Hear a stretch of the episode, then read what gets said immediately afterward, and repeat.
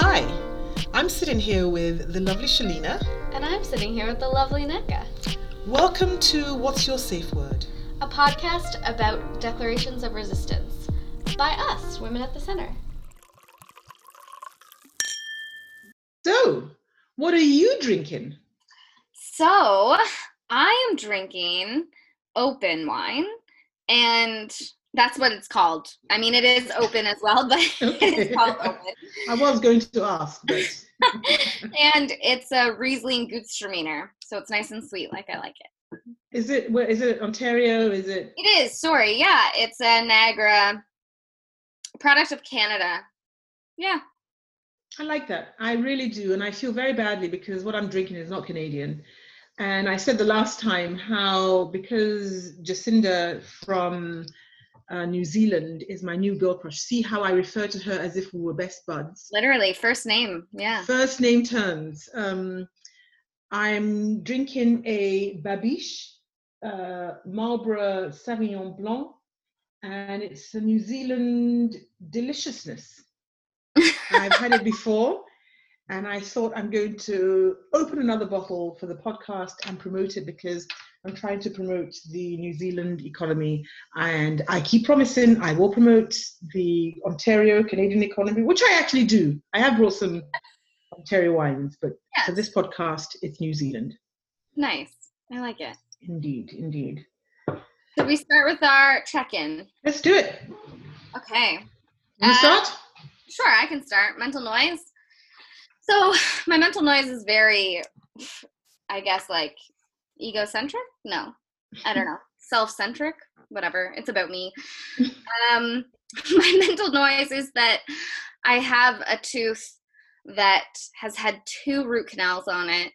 I just had my last root canal, which was a retreatment in September, because I had had a root canal maybe like, I don't know, a year before that. I remember that. Yeah. And it got an infection before I put a crown on it. And so anyway, I then had to get a retreatment, so another root canal, which is never enjoyable. And then, although I'm completely drugged, so what do I know? But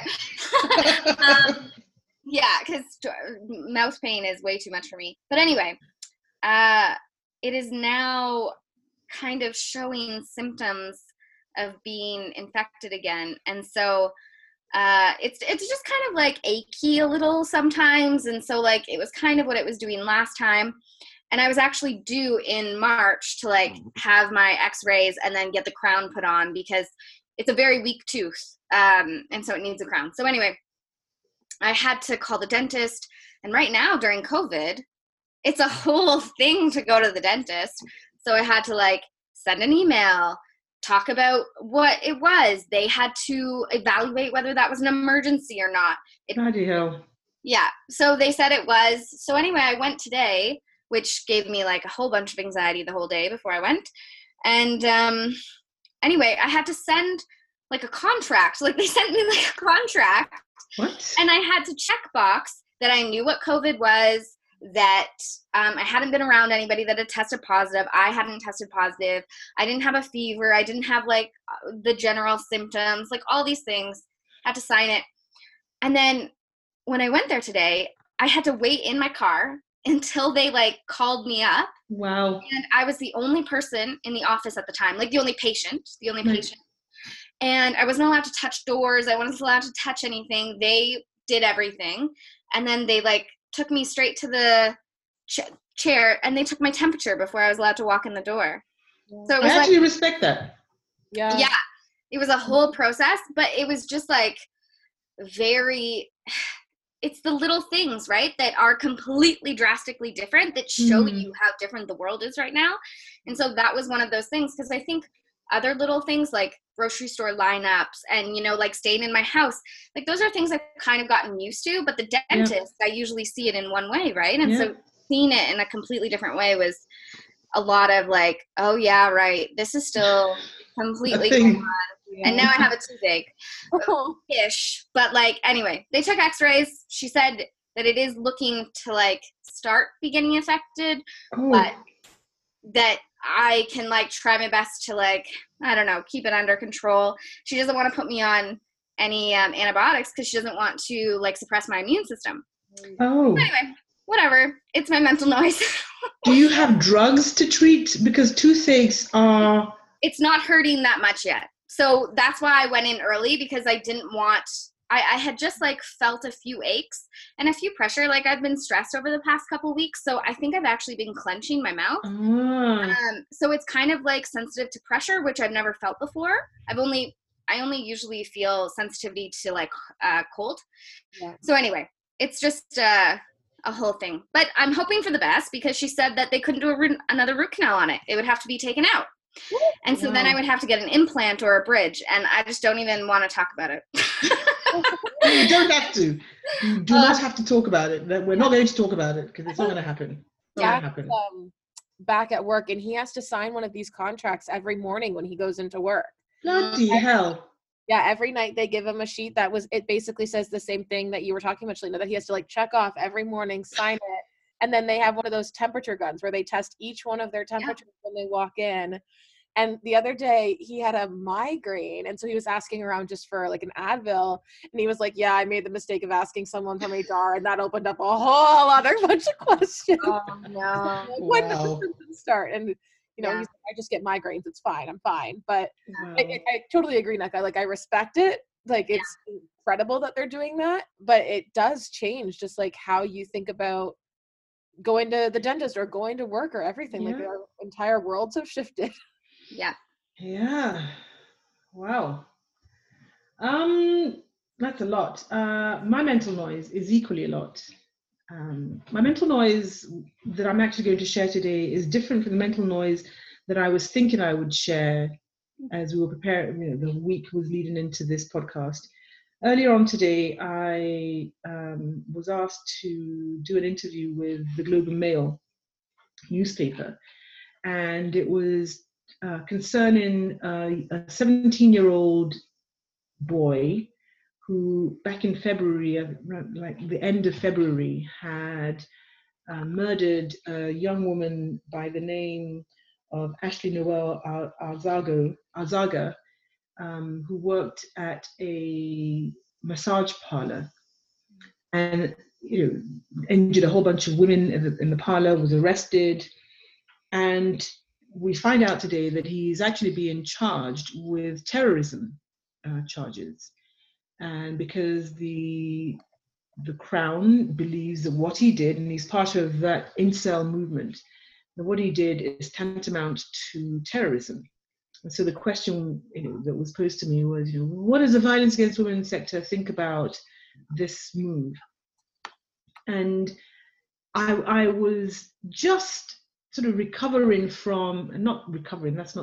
was just quietening my anxiety from the massacre in Nova Scotia.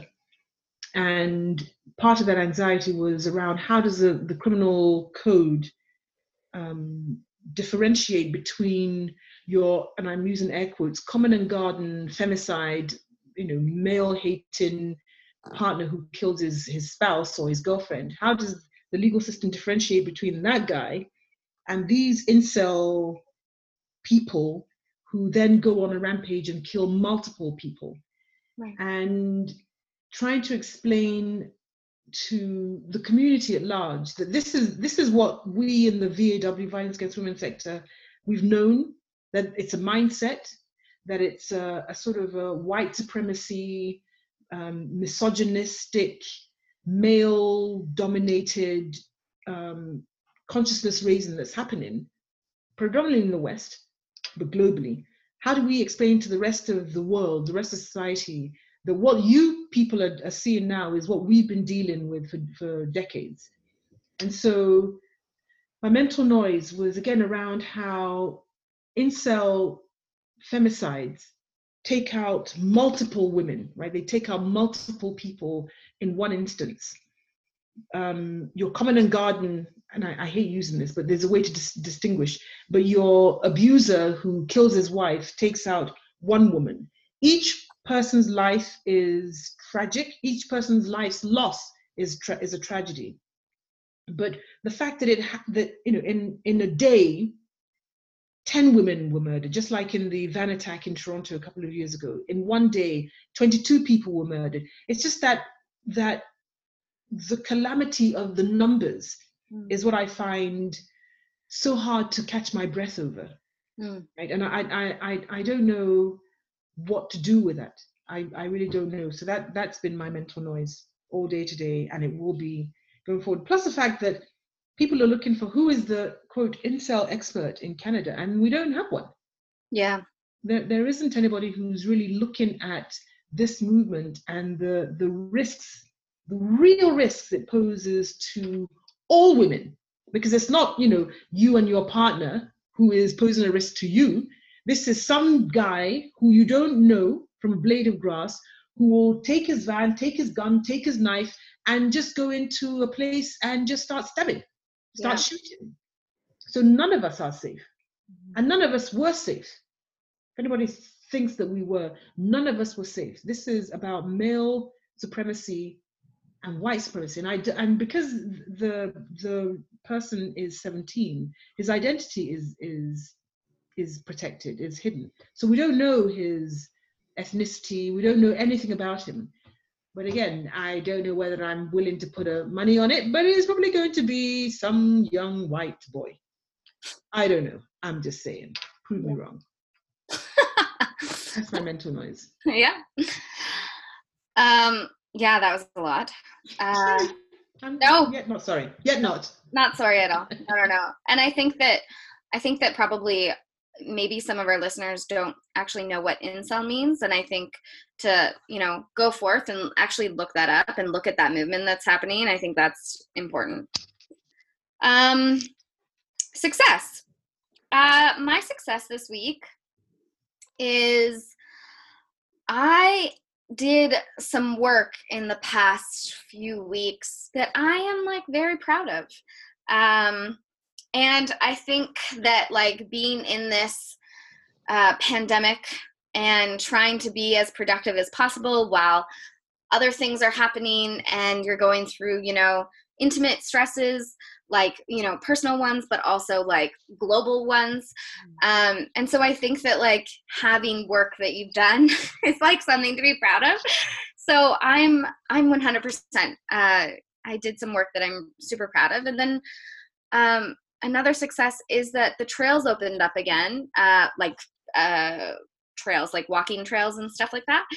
And so we went for a trail, a hike the other day on a new trail. And it was honestly the most beautiful trail I've seen. It's close to my house. It's less than 10 minutes away. And there's waterfalls, not big waterfalls, but river waterfalls and stuff like that. And it's one of the nicest hikes I've seen. And I can't believe that we've lived here this long without knowing about it. So anyway, Chris found it on an app called All Trails. And so if anybody, supposedly it's all over Canada. So if you look at an app called All Trails, and this is not at all sponsored by them, but they did provide me with this amazing trail. So yeah, that's been my success. Work and then also fun. I love that. And you didn't, Shelleena, name the success and work, but I'm presuming that it's the same thing that I'm thinking of. We've been working on an initiative for the past 3 years called, basically looking for an alternative model of justice for sexual violence survivors. And so we conducted a series, and we've talked about this also in I think, 2 podcasts thus far. But the final report to the funder, Women and the Department of Women and Gender Equality, is due at the end of May. And so Shelleena, our wonderful, my darling, lovely co-host and colleague at the organization, took on the monumental, she didn't take on, you had to bloody well do it because that was your responsibility, Miss Project Coordinator. Yep. But she wrote this 69 pages to be exact, report that has then passed around to our other colleagues, Nicole Fontaine-Taylor and Kara Jones and Shirley Brookstra, to edit. And when did it come back to me? Monday, Tuesday? when did it come to you? Yes, the final Saturday. I got part of it on Saturday, yeah. And then the second part, whatever it was. So I've been in that meantime, in the month, beginning of the month of May, I was working on designing a template that would showcase the report in a way that was really accessible, easy to read, because a lot of the information is really heavy. And so when I finally got the final edit from the team, and as I was reading through it, I was blown away. I was honestly blown away. I just sent Shelleena a text about the bloody dedication made me weepy. Right? It is such a fantastic document, and is a testament to the work of survivors, right? And the declarations of survivors, and how we despite the trauma, we are the people who are actually bringing forth things that will change the world, change the way things are done. And I am, when I again looking at the success, I feel that this is such a monumental success that's going to set the organization apart, which we already are, but it will also, it's a career changing thing, right? It's a life changing thing. It's an organizational changing thing. It's a personal changing thing. And I'm just so incredibly proud of my team, Shelleena. Amanda was an instrumental part of, oh my God, reading the transcripts and, editing. I'm just, yeah, that's a huge success. And I'm going to actually segue into the gratitude, right? Okay. Thank you.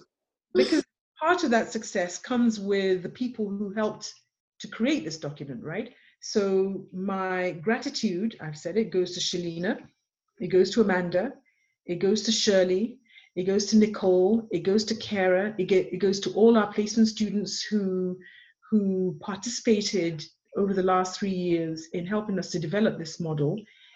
And it really, really, really at the heart of it, goes to all of the incredible women survivors who shared their trauma, right? They trusted us with their trauma, having faith that we will do something fundamental, something foundational, something shifting with it. And I'm just so grateful to be a survivor. I really am. Aww. Yes, there we go. My gratitude is, I guess, just like the universe sending you things when you need it. I think that like over the past couple weeks, or over the past, I guess, week mostly, no, the last 2 weeks, I've had like so many things that the universe has kind of sent my way to show me that like I'm going in the right direction, or I'm on the right path, or that something is, if I have uncertainty about it, all of a sudden there's like certainty. And so I went on Instagram and I saw this poem, and it was like the first thing I saw, and I think I really needed to see it. And so I'm going to read it because it's very short. And it's from I Am Brilliant, like that's the Instagram page. And so it says, you can forgive someone and still want absolutely nothing to do with them. You can create distance from someone with no resentment attached. Love and attachment have nothing to do with each other. I can love you just as intensely from a distance. There's no mileage on my love. Some connections require space to survive. Some need to die in order to be reborn. Some connections need to be released for you to breathe. And I think that that's like so powerful, and I think that anybody listening can probably get their own thing of what they need from that. But just like really realizing that love and attachment, two things that we're told so much about, just this perspective, because I'm sure other people will have other perspectives. Anyway, it was just the universe sending me that at a time where I think I needed to like concretely know that. So anyway, that's definitely my gratitude. I love that. So we are going to have a fantastic conversation today with one of our members, Jaimie Torok, who is joining us from Sault Ste. Marie. And we're going to talk about what it's like being a survivor and a parent, and a survivor and a parent raising sons. So join us.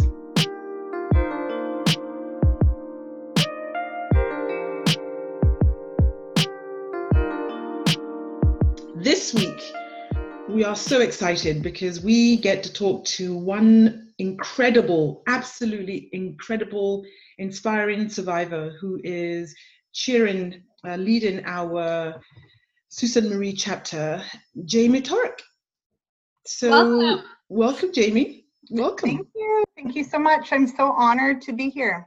Well, we're very excited. We're very, very excited. And it actually is in to part of my gratitude, as you know, you heard, but it's again around how women survivors are such an incredible, powerful force, and when we put our minds to it, the stuff that we do, the mountains that we move, it's just inspirational. So this is an opportunity for our listeners to get to meet another dynamic warrior who is doing incredible work. And in fact, you know what, I'm going to let Jaimie introduce herself. How about that? Yeah, for sure. So my name is Jaimie Torok, and yes, consider myself a survivor for sure. And also very excited to be here because in my own experiences, I had done a lot of work and reached out to a lot of organizations. And it wasn't until Women at the Centre where I really found a place to be heard, a place to connect with survivors, and a place to make a difference. And so this is, for me, we're still in the early stages of it, but so excited for all the things that we're going to do and how we're going to make a difference. And that's the big thing for me. How do I take my experience and bring about good, positive change? Beautiful. Well, I think that should be our motto. We do have a good motto, but this is an addendum to it. That's beautiful. Today, Jaimie, and we're going to have a conversation about children, in particular boys, boy children, boy sons, which is what you call male children. You can tell I've had way too many, and it's only 5:41. I know, day drinking, what a joy. We're going to talk about our sons and the challenges and the sort of the joys of raising young boys into grown men who are phenomenal, they're kind and compassionate. And I know you've got two sons, right, Jaimie? I do. I have two boys. So I have Adrian, who just turned 22. Mm-hmm. And then, because I like to give it some space, I have Brooks, who will be 6 in August. Oh. So I like to have a child every 15 or 16 years and see how I'm doing. And so far, so good. I'm actually here for that. Good for you. Good for you. So Adrian and Brooks, and just off the bat, have you noticed any difference between them in terms of, because people always have this assumption that boys behave the same, boys are the same, but I'm curious to ask a mother who has two sons, and again, because of the age disparity, what are the differences between them? Oh, they are very different, and different personalities, different challenges, for sure. In all honesty, sometimes I look at, you know, my 5-year-old and I'm like, did Adrian do this? Did your older brother do this? But it's been so long, and that's the trick. You just wait a really long time and you forget. So it feels new, but it might not be. But yes, they're very different, but they both have very good, kind hearts. And very funky personalities, might be a little DNA in there, but yes, very. Where do you think the kindness comes from? You know, I'd like to think that all people are just born with it, and which is part of the topic, because, you know, you wonder if there's a little bit of stray from it sometimes. I try to imitate it and to teach it. I If I want kindness from my sons, I show them kindness. If I want patience, I show them patience. Beautiful. So I try to live what I would expect from them, and not use some of those other experiences that, you know, perhaps I've experienced and they have. So yeah, I'm not sure. I do hope that and believe that we're born with that kindness, and we just got to build on that empathy with our experiences. I love that. I love that. When my son was, when Alexander was 5, I, my team know this, when Alexander was 5, that was when he decided that he was going to be vegan, a vegetarian actually, started off vegetarian. And his thing was around, they had done a school project on the food chain. And he realized that, you know, there were other sources of nutrition and food that didn't involve, should not involve animals, and couldn't understand why we had a golden retriever at the time called Six. Beautiful. And he couldn't understand why, you know, people would never think of eating Six, and yet people would eat cows and chickens. And so at 5, he said he's not going to eat animals. And I thought, that is the mark of an empathetic human being, right? That not only are you feeling sort of this warmth and love towards other humans, you're extending it beyond yourself at 5 and seeing other creatures as being worthy. So I agree with you that we are born with it. And when every time I talk about, again, we have the conversation about men, I think about the partners of these two wonderful women sitting on my team, Amanda's partner, Zach, Shelleena's partner, Christopher. Again, representative of kind, empathetic men. And I'd actually like to ask, this is sounding like Nneka's doing an Oprah bit, I'm interviewing all of you. I'd actually like to ask both Shelleena and Amanda, how were your partners raised? Were they all single parents? Were they raised by their mothers? What role did their fathers play? I can answer first. That was off the cuff, I'll have you know. Yeah. So Chris was mostly raised by a single mom. His parents broke up when he was young, like really young, maybe even before he was 1 or something. And so he was mostly raised by a single mom. He did see his dad every other weekend, and his dad remarried pretty quickly. And so he still has a relationship with them. But like when you talk to him about who raised him and who made like a larger imprint on him, I think it was his mom. He wasn't that close with his dad. There were also like issues with substance use and stuff like that that interfered with like a meaningful relationship. And I think that that has led to issues with Chris surrounding like father figures and stuff like that.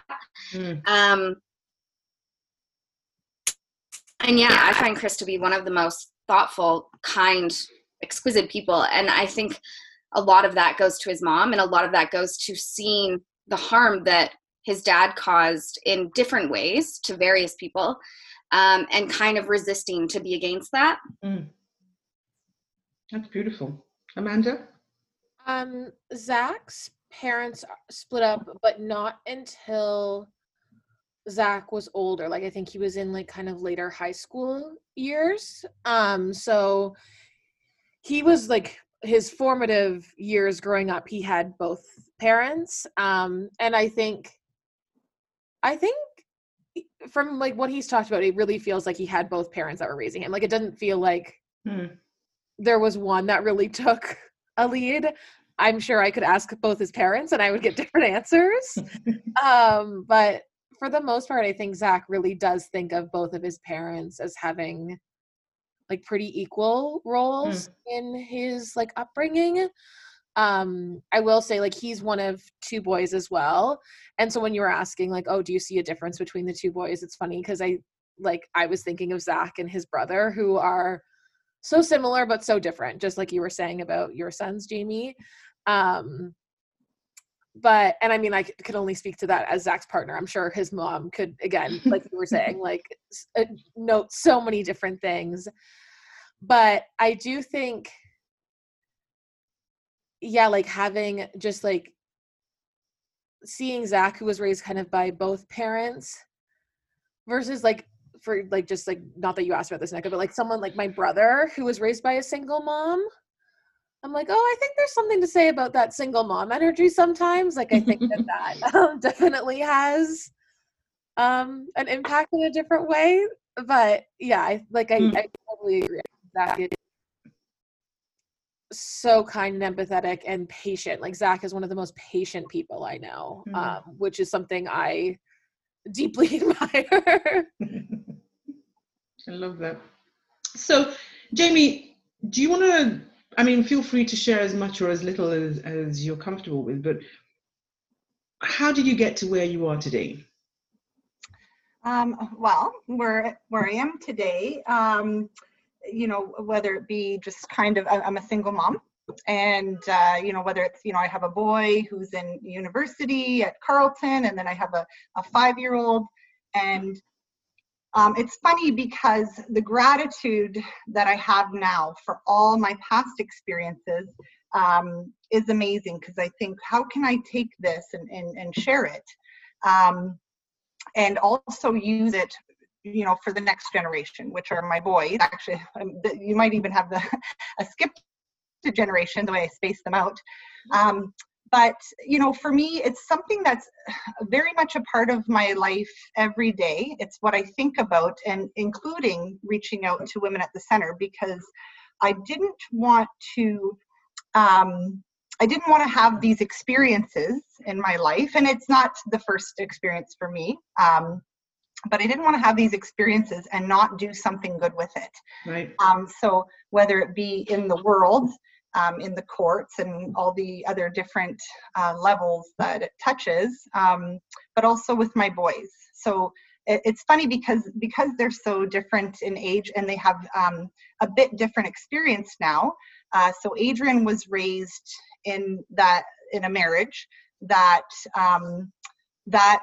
involved abuse, and so for us, it wasn't with my husband. It wasn't physical abuse, and that experience alone has taught me so much, because I think I didn't understand the impacts of all the other abuse, which is violence, and I know that now. So watching the impacts on my son, and I do thank my son, my oldest son Adrian, because it was him who brought it to light. And I'll be honest, he, you know, was suffering from depression and anxiety later on because of this, and then what started it was a new child, his new little brother, coming into the home and the family in the picture, and that seemed to be what sparked it. And so the journey, it would take hours and hours to talk about what got us from there to here, but fast forward now. And so with my oldest boy, I learned so much, not only from what he had seen, but then I was kind of learning, okay, so now you've been raised this as the norm. And it's funny because, Nneka, when you talked about your son becoming a vegetarian, the truth is, I mean, I believe that we're, you know, born with that kindness, but there's also the norm. And so the norm was, you know, to eat cows, but we don't eat dogs or cats. And then the norm in your home, what's the norm in your home? And so... Right.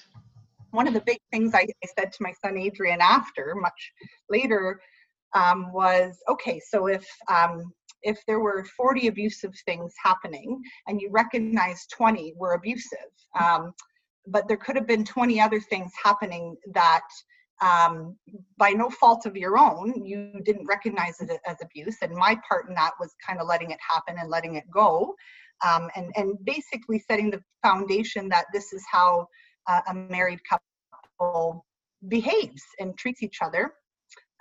So here are these 20 things that you might have picked up that you might think is normal, and really it's not. And so, you know, I told my son, so here's these things, and it's not your fault, but now it's your responsibility to know that these things aren't okay, and Beautiful. Let's not carry these forward. Beautiful. So, that's a big thing. Of course, he's off in university, and I can't really even comment on his relationships, but he was in a long-term relationship, and I hoped that didn't include some of those things, but I really did. There was a long time where I was quite upset with myself, even because I, you know, by living in this example was potentially teaching my son that this was okay. And he obviously noticed that some of it wasn't, because he came forward and spoke out about it. So with him, I hope that, you know, after, you know, this, all of these years of, you know, witnessing and living these experiences, you know, what did I teach him, in, you know, my situation? And then actually it took a lot of explaining too. I had to learn and to vocalize with him, you know, why women stay and different things like that. So that's a big part of it too. And you almost got to balance, you know, the part of you that's, you know, we're always looking for the good in people. And I applaud women survivors for that, because that's what you're doing. That's my belief. We were looking at the good, looking at the positive, and focusing on that. And we wanted to help them. I'm assuming, you know, people were like me, you know, I can help him, and it's just this, and it's just that, and we have a whole list of excuses. And it's our empathy and our compassion. So then you're balancing that, you know, okay, so I want to have empathy and compassion for human beings, but I also need to teach now that I also have to remove myself for my own well-being and my children's well-being. And so this is something that I'm hoping that the stuff I do after the fact will show him too, and continue to show him, you know, what's come of that and what that was about, and how he can be different too. That is so beautiful and really resonates with me, because I think about the life that I lived with my children and their father, and how I invested a lot of personal capital into maintaining this charade, right? And trying to figure out ways to, in my mind, I was shielding my children and still staying, right? Because your whole lives are intertwined. And recognizing in sort of, I think my aha moment was when I realized that my son was viewing a very distant, the male figure that was residing in his vicinity, right, in his home, was a very distant individual. But Alexander was very affectionate. He was raised by women, right? Myself, his older sister, and his younger sister. And we were constantly cuddling and constantly, you know, hugging. And for him not to be seeing that mirrored in the male figure, I didn't want him to think that that is what men do, and that what women do is be emotionally present and available. So that was one of an aha moment for me, that I realized that this is not what I want my son to learn.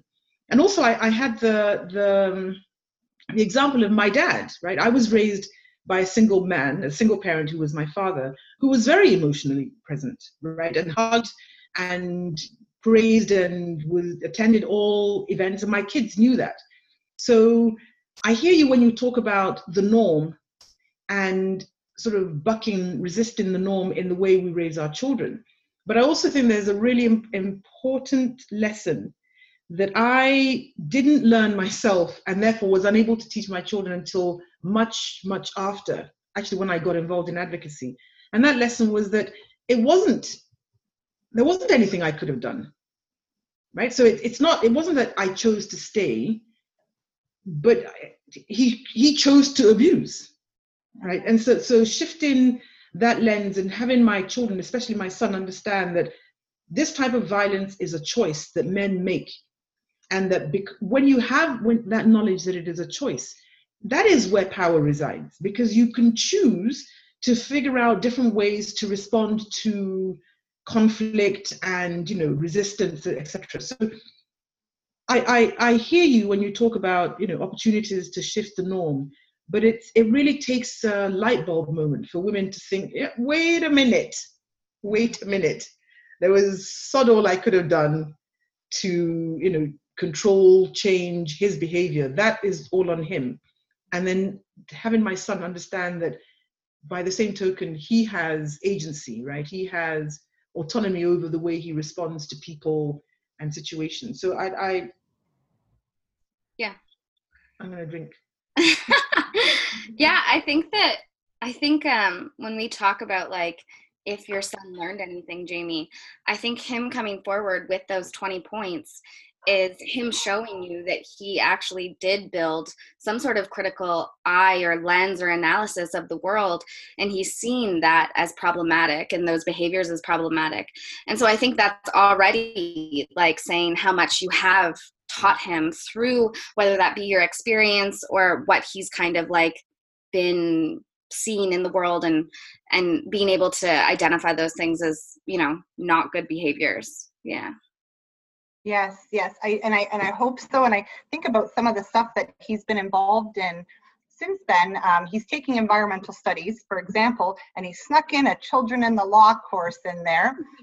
And then he also, there was, and I won't get the name of the course right, but I know he's been talking to a professor, and he said, you know, Mom, you should talk to her because she, you know, is an, I guess maybe an expert on abuse and violence towards women. And I thought, okay. So there are things that are coming out of this. There are interests and empathies that are growing out of this. And that's good. That's, you know, fantastic. And that could very well end up being his life path. And that makes me very excited. If my son goes out and champions, you know, to end violence and abuse and women, that would be, yes, the ultimate. Yeah. I love that. I have a thing around, just to get off topic, but still on digression, but on point, the whole thing about who is the expert, because, And I don't know this professor that your son at Carleton that your son is talking about, but one of the things that took me a minute, and I mean literally 60 seconds to think, oh, no, that's not it, was the perception that people in academia who do the research and speak to women and then take all our information and then write articles, that they are the experts. It took me 60 seconds to realize, actually, it's women who you're mining for that information, who are the experts. So trying to shift that narrative, right, that understanding of where expertise is, it would be lovely. And when your son listens to this, this podcast, to know that his mother is actually the expert because of the life that you've lived, the lessons that you've learned, and your abilities to extrapolate, right, to take all of these lessons and actually then go out to change systems. That's where expertise is. So here's cheers to the expertise of women survivors. We're all drinking our glasses. I know. So Jaimie, you talked about how your two sons are a bit different. And I know when we had a different podcast episode that Amanda and I were on, and we were talking about the children's perspective of being in a home that has like abuse in it, we kind of talked about all the people that were in the podcast, which was me, Amanda, and Kara. We were actually the oldest children. And so we had a very different perspective on the abuse, on like the marriage between those two partners and things like that than what we thought our younger siblings would say. So do you see a difference in kind of what your older son has seen and then kind of what your younger son has seen, and what kind of implications does that have on both of them? Okay, so absolutely. So with Adrian, of course, he was, you know, in the marriage, in the family for, you know, basically his entire life until about 17, 18 when things, when we left, basically. And so for him, he always had big concerns for his brother, and that's what kind of brought it about and really made him struggle with what he struggled with, and not wanting to see his little brother endure those things.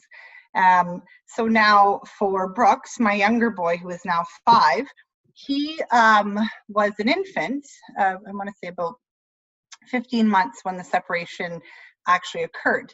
Now that's after a little bit over a year of trying to separate.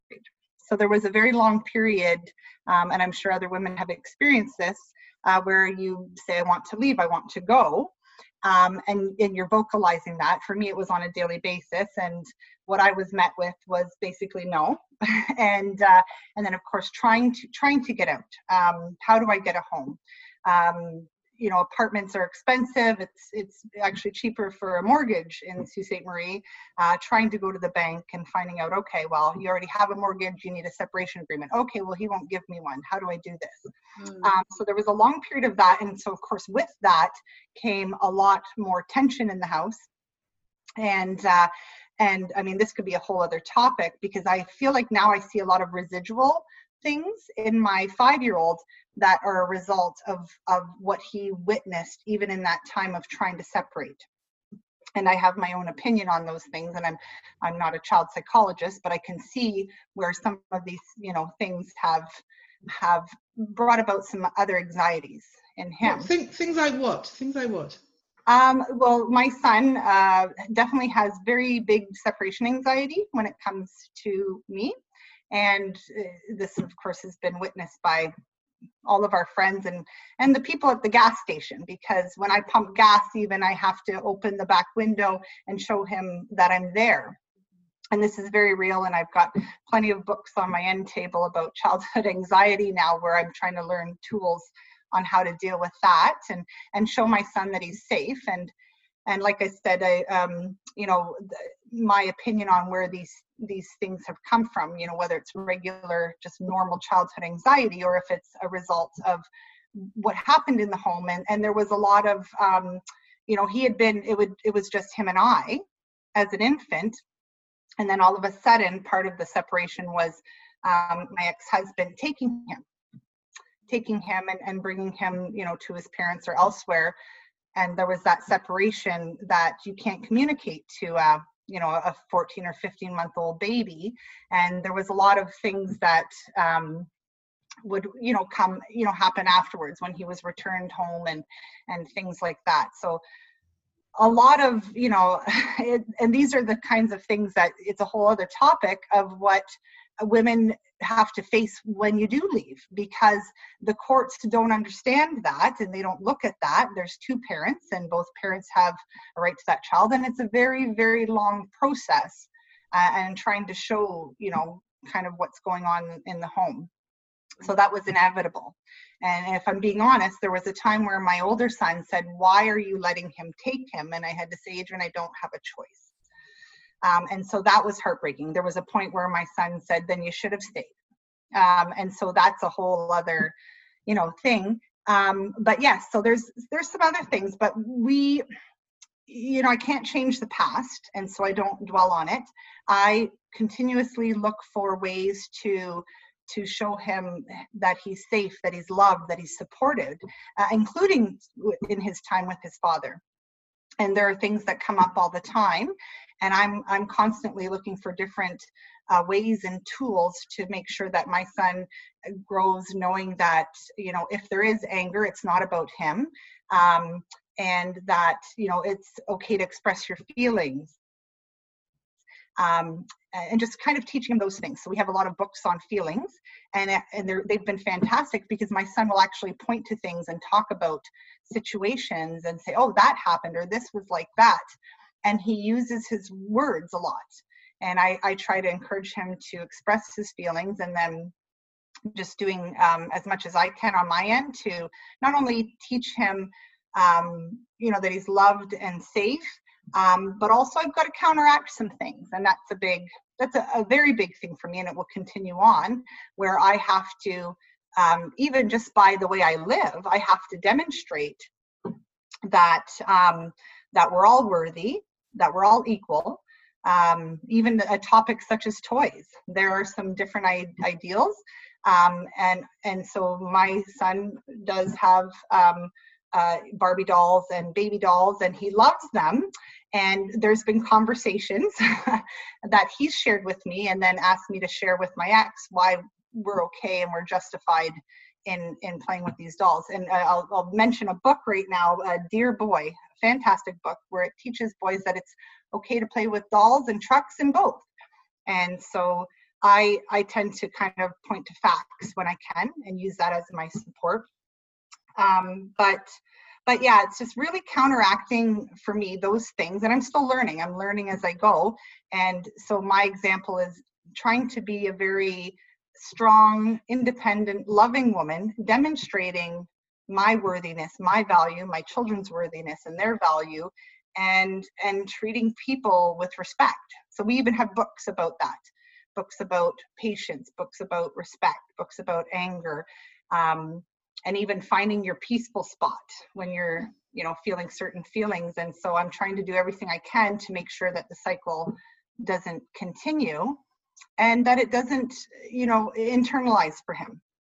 Because this is the big thing is we can't control other people's behavior. So learning that it wasn't my fault, I couldn't help him, I couldn't change him, and there wouldn't have been anything I could have done more, better, different.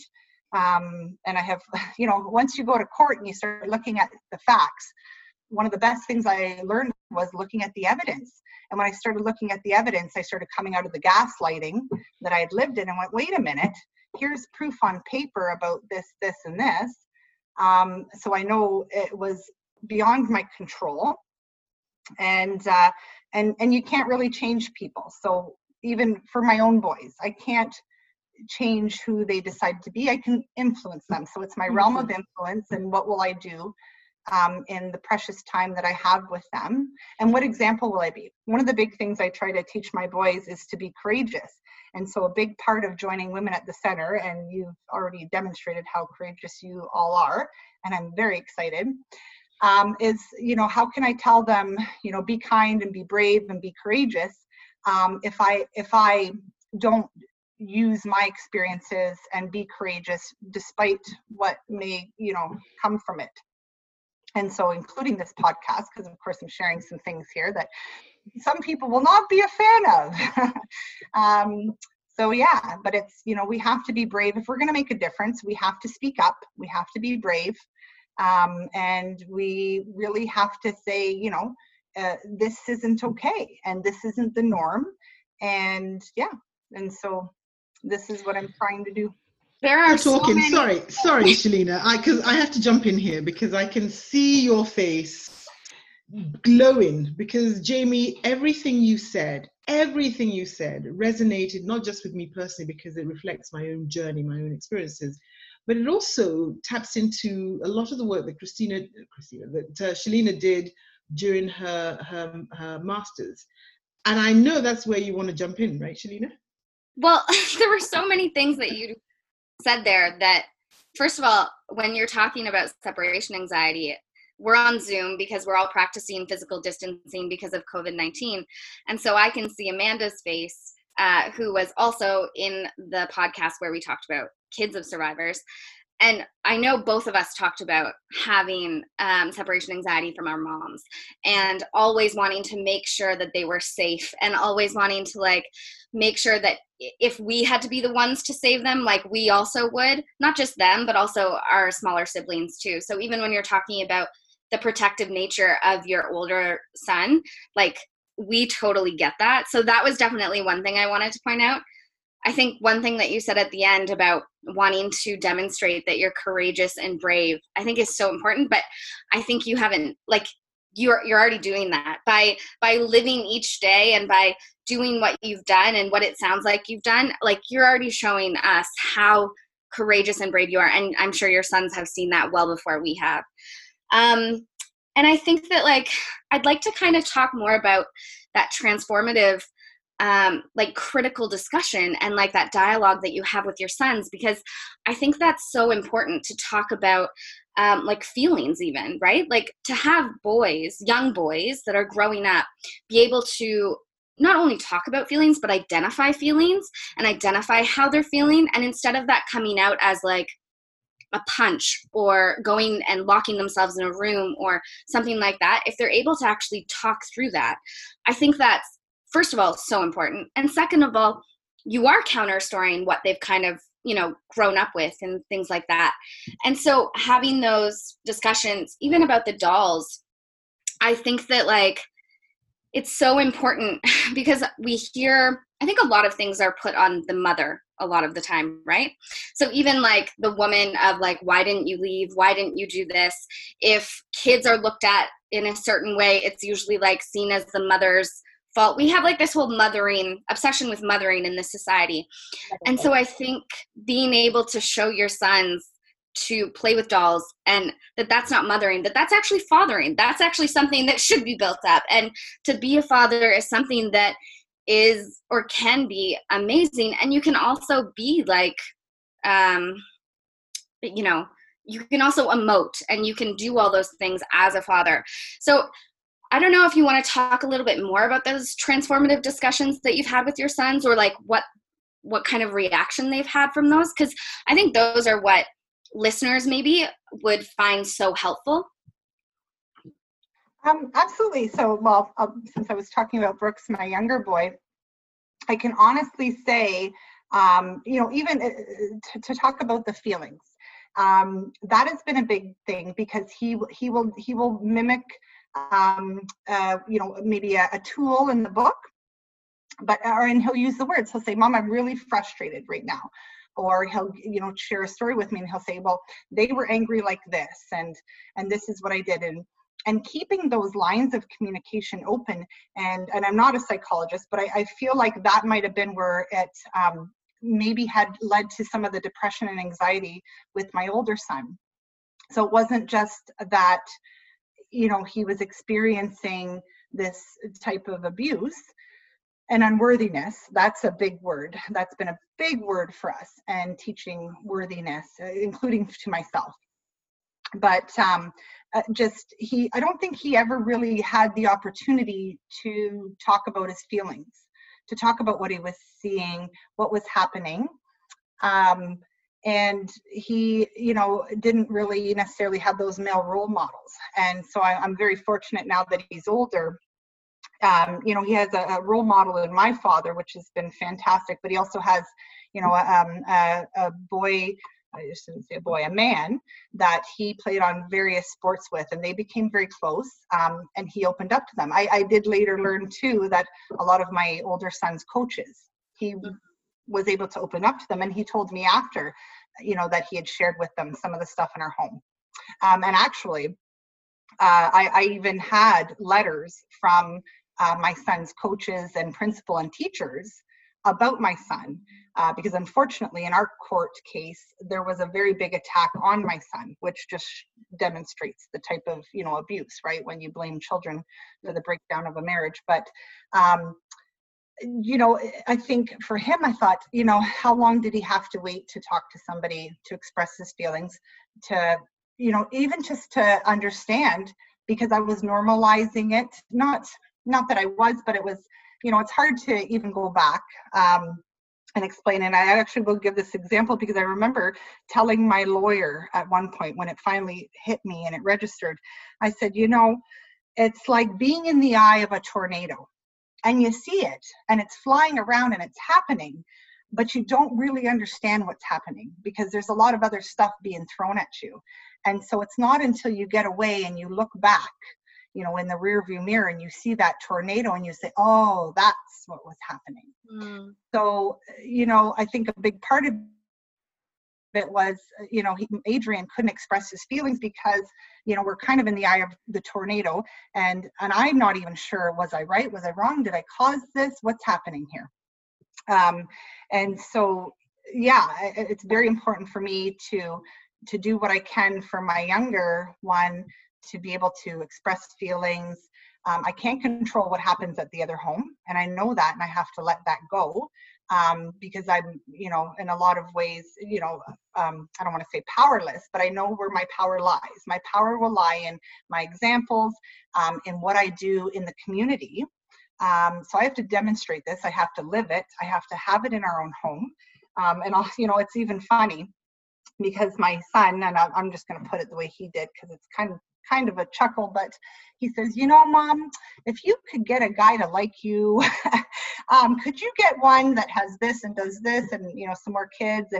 And I use that as an opportunity. I said, you know, some boys do like Mom, but I'm waiting for somebody that really, really is good for all of us, and good for me, good for you, good for all of us, and who has some of the same, you know, beliefs and some of the same lifestyles and things like that. So, and I try to focus on some of these words we use about, you know, somebody who has patience, somebody who has respect, somebody who's, you know, coming from a place of love and who has the same joy and happiness that we do. So my son just thinks I can't get a date, and there's a little part of me that goes, well, wait a minute, I'm pretty sure somebody likes me. I mean, they haven't knocked at the door, but I'm pretty sure a lot of people like you. Just don't go, well, you know what, go. I was about to say, don't go on any of those apps. Go, Jaimie, go wherever you need to go. No, but I think that's a whole other podcast. I do have stories for you. That is it will be funny. And they're all true stories. They're great stories at parties. Yeah. But no, I think that's an amazing opportunity to have examples, right? And like role modeling and utilizing community for that. And I think that like you definitely showed us how you do that. And not even just utilizing community, but like you're almost in your words and in your thoughts of what you're telling him that you're looking for, you're almost creating a role model in his head. And I think that's very, very powerful as well.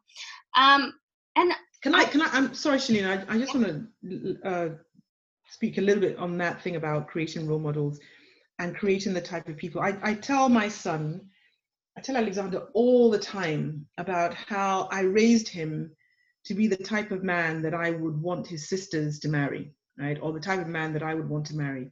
And that guy was modeled on my dad, right?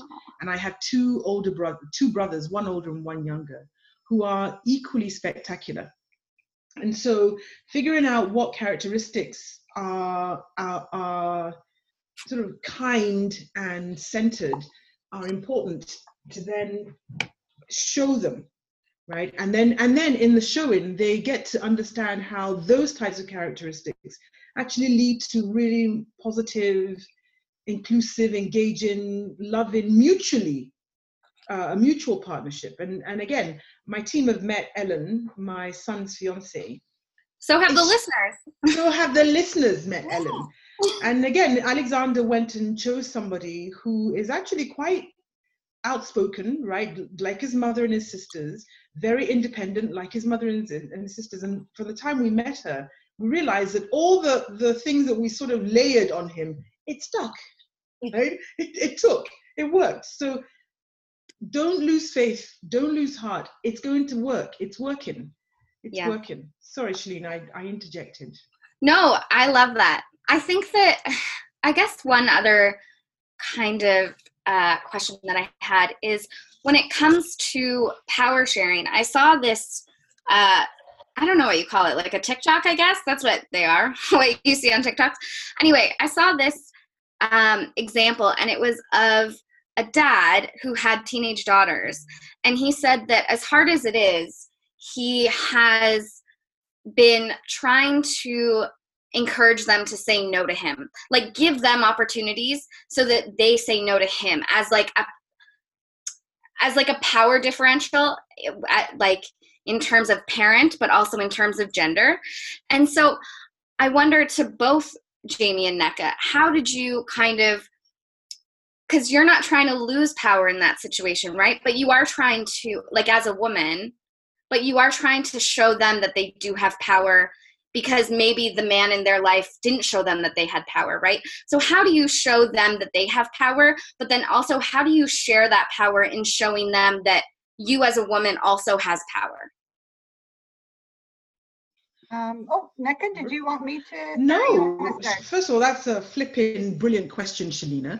But I'm going to defer to Jaimie. What do you think? Yeah, you know, and it's funny you bring it up, and I had never thought about it until now, but it, you know, because it brings me back to that worthiness, and that's a big part of it. I think the worthiness and the equalness and the power are all sort of the same thing for me, and so for me, well, with my youngest one, I make sure that, you know, he knows I'm listening, and I try to give him choice, give him decisions, and in all honesty, with my older boy, even he's, you know, away from the home and he's, you know, making his own choices. It's funny because he'll, you know, sometimes ask for my opinion. And now I've moved to, you know, it's a less, well, here's what I think you should do, and more to, what do you think you should do? And I remind him at the end of the day, it's always going to be okay. We're always going to be okay. You're always going to be okay. And that's kind of been a little bit of a mantra of mine lately, is that, you know, everything just works out. Everything works out for me. Everything works out for you. And so whatever you do, whatever decisions you make, don't put so much weight on yourself, because at the end of the day, it will be okay. And trying to do that, because, you know, with the power, everybody wants that power, and to be able to, you know, set their own life and, you know, choose, you know, their own breakfast and whatever, and to make their own decisions. But sometimes there's that fear of, but if I make this decision for myself, where will I land, and will it be okay? And so it's like, I'm, you know, trying to give, you know, some of that power and teach them, make decisions and go with it. And at the end of the day, it's going to be just fine. It'll always be just fine. That's incredible. I didn't approach it that way, to be honest. I realized I had a daughter first, and then a son, and then a daughter. And so when my son was born, I realized that, even subconsciously, I realized that there had to be a different way to signal to him that his maleness was not an entitlement to therefore dominate and make the decision. And so, as much as I'd like to take credit for having him, Alexander, in the middle, I cannot, but he's in the middle, and he's in the middle of two girls. As I said, anyone who knows his sisters knows that they are very independent-minded, because like their mother, right? Independent-minded, they'll speak their truth, and will challenge anybody that tells them otherwise, again, because of their mother. But part of the consciousness raising for me was when it came to, for example, the school that he went to. The choice was either put him at UCC, Upper Canada College, which is an all boys, very macho, very patriarchal, very old school, predominantly white, private school, or, you know, keep him in a co-educational, again, private school, but co-ed, where he would be surrounded with female voices that were not his mother's or his sister's. And to me, it was critical that he stayed in that space, because he needed to learn how to listen to women, right? And listen to women who were not just, I have to listen because it's my mum, I have to listen because it's my sister's, I have to listen because I have to share the space. So to your point, Shelleena, about sharing power, when you're in a co-ed school that is run properly, like shout out to Bayview Glen, in a co-ed school that is run properly, boys and girls hold power. And so Alexander staying in that environment where he had to, whether he wanted to or not, but he wanted to, he had to share the space, share opinions, you know, be mindful of other opinions that were coming from other people who were not male like him, was important for me. In terms of, again, the sort of role modeling that gets layered on top of it, that, you know, echoes whatever the message I'm given, it was really difficult, because we live in Canada, and all of my siblings and my brothers, my nieces and nephews, everybody else is in England. So, and even his dad's side, nobody is in Canada. So in terms of immediate family, there was nobody that Alexander, no other male cousins, you know, people in his life. So he was surrounded by women. And whether he wanted to or not, he had to listen. He had to listen. But because it was presented in a way that was not emasculated, and I think that's really critical, it was presented to him in a way that wasn't intended to diminish his masculinity, or undermine him, or blame him for, you know, the follies of the gender. It was easier for him to acclimatize to that difference. Mm. That's the only way I could frame it. Yeah. We need to have a conversation with these boys. We do. I think this conversation is absolutely incredible, and definitely I could go on and on and on and asking you both so many questions. I know we're coming to time though, so Jaimie, I'm wondering if you kind of had something to say to other maybe parents that are going through this situation, that are raising boys that have maybe seen an abusive man or father figure in their life. I guess, like, what would you say to those mothers or those parents with this conversation? Wow, it would be a lot. It would be so much, and I'm still learning. But one of the biggest things for me, anyway, is, and it sounds so simple, but it's come from a place of love, honestly. And I've learned to trust my own gut, my own intuition, where I'm thinking, you know what, if it feels wrong, it's wrong. And if it feels right, it's right. Mm-hmm. And it's really that simple. And I don't quiet myself. And it's, so it's even with my 5-year-old, if he talks about, you know, something, this is for girls or this is for boys. And we have those conversations where I say, well, you know, unless it's the thing you wear for hockey, the jock, or unless it's, you know, let's say a bra. I did use this example. Now I sound terrible for this, but I did say that. Unless it was specifically built for that function, then it's for everybody. And then, of course, my son, who does have some Barbie dolls, asked if he could earn some money to buy them some bras. Okay. Oh.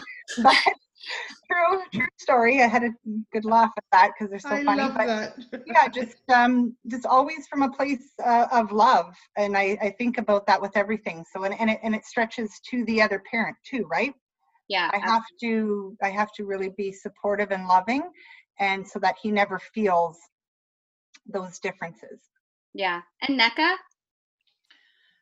I know that's another, if you get me started, I will, yeah, we will be here for another 2 hours, but I love where this conversation has gone. And I knew that Jaimie was going to be a bloody rock star, superstar. Oh, I don't know about that. We do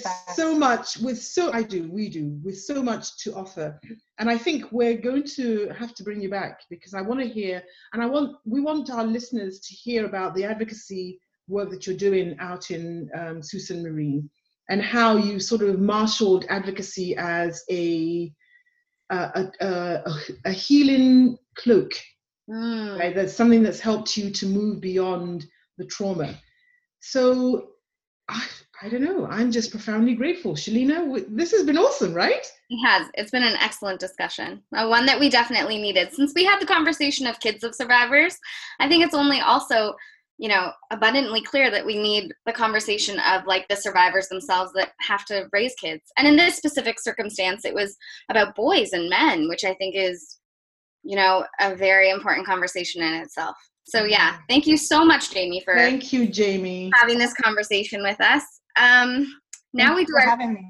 Oh, you're gonna come back. You're gonna come back. So now we do our checkout question and our buzz rating. So we'll do our buzz rating first, and then I'll give the checkout question. So because again, we're all on Zoom because of COVID-19, we're all drinking different things. So I can go first.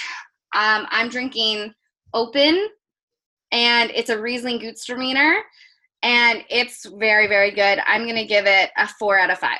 Wow. That is impressive. Jaimie, what are you drinking? I'm drinking a Magnotta Shiraz. So it's Ontario wine, I think from the Niagara region. I'm going to give it a 5 out of 5. Wow. Because I buy it a lot. I cannot give it a 4 and keep buying it. It's a staple in your household, like salt, is it? Yeah. Oh, yes. Yes. It's good with everything I eat. Oh, lovely, lovely. I can go. I'm continuing with my love affair with New Zealand, mm-hmm, and Jacinda Ardern. And I'm drinking a Babich, a Marlborough Sauvignon Blanc, and it is really, really delicious and fruity. And so I'm giving it a 4.5. Can you model it, Nneka, so I can take a picture? can model it. Ta-da! 4.5. It's delicious. 4.5. Yes. That's a lot. It is a lot. Thank you. Amanda? I'm drinking something kind of new for us. I was saying before we started recording, I think because of COVID, normally like when I go to the LCBO or anything, I just browse around and like see what labels are pretty or like what, but like I don't want to do that right now. And so we looked up like wines that we should try, and I really like sweeter white wines. My partner, not so much. He's more into reds. But this wine was recommended if you liked Moscatos, like a good way to try a red. And it's Riunite Lambrusco. And it's kind of, it's like, yeah, it's frizzante. So it's like kind of fizzy, and you serve it like chilled or like, yeah. And so it's like, it borders the white red line, and I really like it. So it like is getting me into red wine. I think you would like it too, Shelleena. It made me think of you as well. I'll try it. Yeah, and wow. I think I'm going to give it a 4.5 out of 5. I really like it. Wow. Yeah. This is a good wine day. Yeah. I'm glad we're all enjoying it. Yeah. This is a good wine day. So, Once again, thank you, Jaimie. Shelleena is going to do her checkout question. Yeah. Go for it. Okay. So, I've been going back and forth between two this whole time. So I'm going to ask this one, and then I'll ask the other one in our next podcast. If you could go back and experience one moment in your life a second time, what would it be? Oh. Jaimie? So are you ready for me? Oh my goodness. That is, can we do what you wouldn't do again? That's easy. I could do that quickly. Oh, wow. You know what? I'm going to draw on something very recent. I took both my boys to Cuba for Christmas. Wow. And it was fantastic. And thank goodness we went at Christmas time, because normally it would have been an April thing, and that wouldn't have happened with COVID. But we went to Cuba, and I have some very beautiful memories captured in pictures of me and my two boys walking along the beach. At a time where we're all very safe and happy, and the appreciation for the sun and the sand and the warm weather and the freedom to be happy. So I'm going to go with that. Oh, wow, that's beautiful. I love that. That's beautiful. Amanda, hi. I'm going to call on you. I thought of mine right away, and it's so cheesy. So, like, I hate, like, oh, no such thing. I just feel like my like hard exterior is just like fully gonna be broken with this. But like, when Zach and I started dating, Zach, just the romantic that he is, he said "I love you" very quickly, and like very often, and I just kept dismissing it because I was like, he's doesn't know what he's talking about. But because of me being so dismissive of it, like I don't remember the first time he said it. And so like I remember when I said it to him for the first time, but I like don't remember the specific moment where like he said it to me the first time, and I wish I had that memory. Wow. So I wish I could go back and like sit in it and appreciate it and not be so freaking dismissive of it. Wow. I love that. Yeah, and like he remembers it. He can tell me about it, and I'm like, yeah, it's not there. Like I literally, like, no, you don't, and like dismissed it. And I'm like, now future Amanda hates myself for that, because now we've been together for like almost 8 years. We're getting married. Like I wish I had that memory, but yeah, super silly and easy. Not silly at all. Oh, that's a good one. Okay. Wow. Do you want me to go, Nneka, or do you want to go? You know what? Mine is so. It's so ridiculous. I'm going to go because I want you all to sort of round us up back and bring us back into happiness and life. Well, actually, this was happy. I think I would go back and relive my first orgasm. Oh, wow. Yeah. I'm still waiting for mine. Oh, my goodness. Woo! That was a moment that I have held on to. I've had a couple, but nothing as earth-shattering as that first time. and he knows who he is. Do you know? And actually he invited me yesterday for let's go to hotel. And I'm saying, yeah, but there's still COVID. And he says, don't worry about it. And I'm actually thinking about it. I think you should do it, number one. And number two, what I love about your answer, Nneka, is we told Jaimie at the start of this conversation to just pretend that we were all around her kitchen table having wine, because this is, just a conversation. And Nneka just showed us all up to, yep. Oh my God, I love that. Usually it's me getting all sexual on the podcast, not you, Nneka. Okay, mine, I'm going between two. So I'm going to say them both because I couldn't pick possibly. But the first one is what? So that's cheating, just to be clear. I know it is cheating, but I literally have like 87 or probably more that I'd like to go back to. So, but I think the two that like stand out in my mind the most is when we were in Peru. The first one was when we were in Peru and we had just completed the Inca Trail, which is a 4-day trek to Machu Picchu. And you wake up at like 2 a.m., you stand at the gate, and then you go up at 5 a.m. to see Sungate, which is like the sunrise over Machu Picchu. And I have never felt in this world like out of body. Like I've never felt like I'm looking at myself in a moment and like being so unbelievably thankful for that moment. And also like it felt like we weren't on Earth, because Machu Picchu is like in mountains and rivers and like clouds and all of these things. So to go back and experience that moment the way that we saw it was, oh my gosh, something I would love to do. And then the second thing is when we were in South Africa and we were driving around, like doing a safari, and like we did it by ourselves, and it was in Kruger National Park, and the best was sunsets, and it was when all the elephant herds came out, and we would be like 2 meters away from these majestic beasts of like beauty. And so seeing like, 60 of them walk past you in a car that like can't stand up to them at all is just got to be one of the most humbling moments in the world. So I would go back to those two moments. I don't know how to pick, honestly.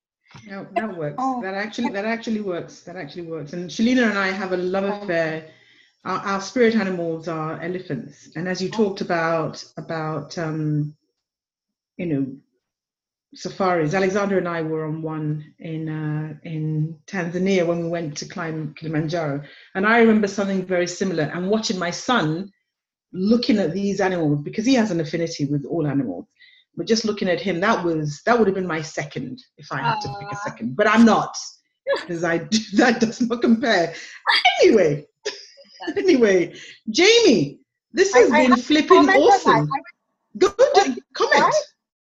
Because when you're talking about that, those are dreams of mine, and it's just amazing. Like even describing those places, but and funny that you said the elephants. I think you might have seen my hands go to my face, but. My son Brooks is obsessed with elephants. I could pull out 60 stuffed elephants from any corner of this house. We even have a diffuser now with the mom and baby elephant, and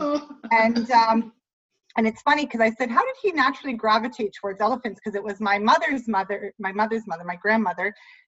It was her animal, and it's so funny because Brooks and I, we now have a new dream. We did ride an elephant at the African lion safari before they stopped it. But anyway, we got to ride an elephant, and I've heard of, where you can go to these places and actually work with the I guess they call them like orphan elephants. So they're like baby orphaned elephants and so rescued. Yes. And so, my son Brooks would like to do that. And I said, it's so many places we're going to go and we're going to visit and see. Those are beautiful experiences. You should do that in Thailand. The world opens up. We're going to do more.